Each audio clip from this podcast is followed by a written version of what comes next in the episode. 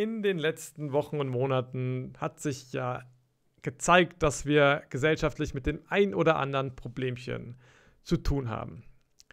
Eines dieser Problemchen ist aus meiner Sicht, dass wir zwar in einer Demokratie leben, in einer wunderbaren Demokratie, in der wahrscheinlich besten Demokratie, die wir je hatten, aber auch in einer Demokratie, die einen sehr großen Bereich der Gesellschaft einfach sich selbst überlässt, und zwar die Wirtschaft.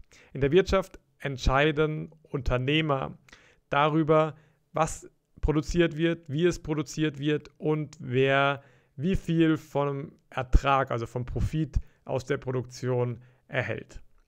Das scheint ziemlich undemokratisch zu sein. Sind diese Unternehmer doch von niemandem gewählt und auch eigentlich niemandem wirklich rechenschaftspflichtig. Wie können wir diesen Missstand beheben und mehr Demokratie in die Wirtschaft bringen?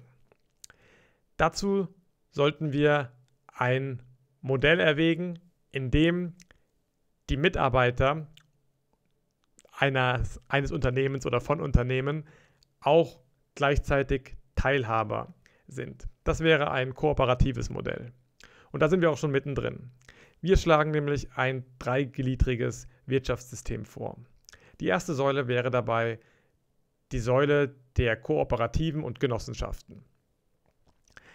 Sie sollte den größten Anteil der Wirtschaft ausmachen, vielleicht so in der Größenordnung von achtzig Prozent. Und eben so strukturiert sein, dass jeder oder zumindest ein Großteil der Belegschaft von jedem Unternehmen selbst auch die Eigentümer der entsprechenden Unternehmen sind und damit eben auch mitbestimmen können über zentrale Fragen des Unternehmens. Was wird erwirtschaftet, was wird produziert, wie wird es produziert, wem kommen die Produkte und auch der Profit aus der Produktion zugute. Das hat einen weiteren ganz direkten Vorteil, und zwar werden diejenigen, die wirklich Erfahrung mit ihrem Job haben, weil sie ihn ja ausführen, auf allen Ebenen, also auf den verschiedensten Ebenen, die es so gibt in einem Unternehmen, auch mit in den Entscheidungsprozess viel stärker eingebunden. Das heißt, diejenigen, die die Expertise haben, werden gehört. Und nicht nur diejenigen, die die Expertise haben, sondern auch diejenigen, die den Job letztendlich dann auch machen müssen. Also ist zu erwarten, dass bei einem solchen Modell auch die Produktivität steigt. Einfach weil dieses Potenzial zu einem viel höheren Grad gehoben wird als bisher. Darüber hinaus steigt die Identifikation und das Engagement im Unternehmen um ein Vielfaches, wenn man nicht das Gefühl hat, jetzt hier für jemanden zu arbeiten und praktisch einfach nur seine Lohnarbeit abzuleisten, sodass man dann am Ende die Hand aufhalten kann und etwas bekommt. Und das, was man bekommt, hängt letztendlich eh nur sehr bedingt mit der Leistung zusammen, die man gebracht hat. Wenn es stattdessen so ist, dass man weiß, alles, was ich mehr erschaffe, wo ich dazu beitrage, dass das Unternehmen besser wirtschaftet, das kommt mir ganz direkt zugute, weil ich ja mit Teilhaber bin, Miteigentümer des Unternehmens, dann wird das bei vielen zu einem großen Motivationsschub führen und auch förderlich, förderliche Auswirkungen auf die Produktivität haben. So viel zur ersten Säule.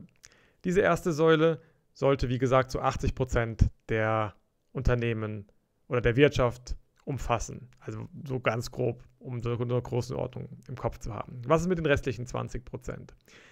Ein Teil, das wäre die zweite Säule, sollte wie bisher privatwirtschaftlich organisiert sein. Es gibt also Unternehmer, die sind Eigentümer von Unternehmen und können dort über die Ziele und die Art, der, wie diese Ziele erreicht werden, praktisch frei entscheiden. Es gibt allerdings eine Beschränkung, und zwar ist das die Größe des Unternehmens. Ab einer bestimmten Größe darf so ein Unternehmen entweder nicht mehr weiter wachsen oder sollte, muss in eine Genossenschaft umgewandelt werden.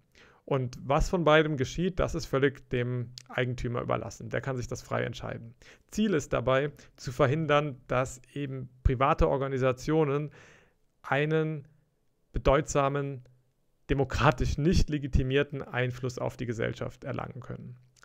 Festmachen könnte man das dann an verschiedenen Kriterien, wahrscheinlich einer Sammlung aus Kriterien, die solche Fragen beinhalten, wie wie viele Mitarbeiter arbeiten in dem Unternehmen, wie viel Umsatz macht das Unternehmen und ähnliches. So dass eine klare, ein klar definiertes Kriterium da ist, bis wohin solche Privatunternehmen wachsen dürfen. Das wird besonders interessant sein, wahrscheinlich für Unternehmungen wie Arztpraxen, Anwaltskanzleien, freischaffende Künstler und ja, andere freischaffende Berufe, vielleicht auch kleine Kfz-Werkstätte und ähnliches. Ja, das ist jetzt der kleinere Teil der Wirtschaft, also da, wo die Kleinunternehmen sind. Die dritte Säule beschäftigt sich mit den ganz großen Projekten, den ganz großen Unternehmungen. Dort, wo überregionales oder, oder vielleicht sogar internationale Zusammenarbeit notwendig wird und auch dort, wo eine Versorgung so wichtig ist, dass sie nicht dem Zufall überlassen werden kann. Dort sollte der Staat tätig werden.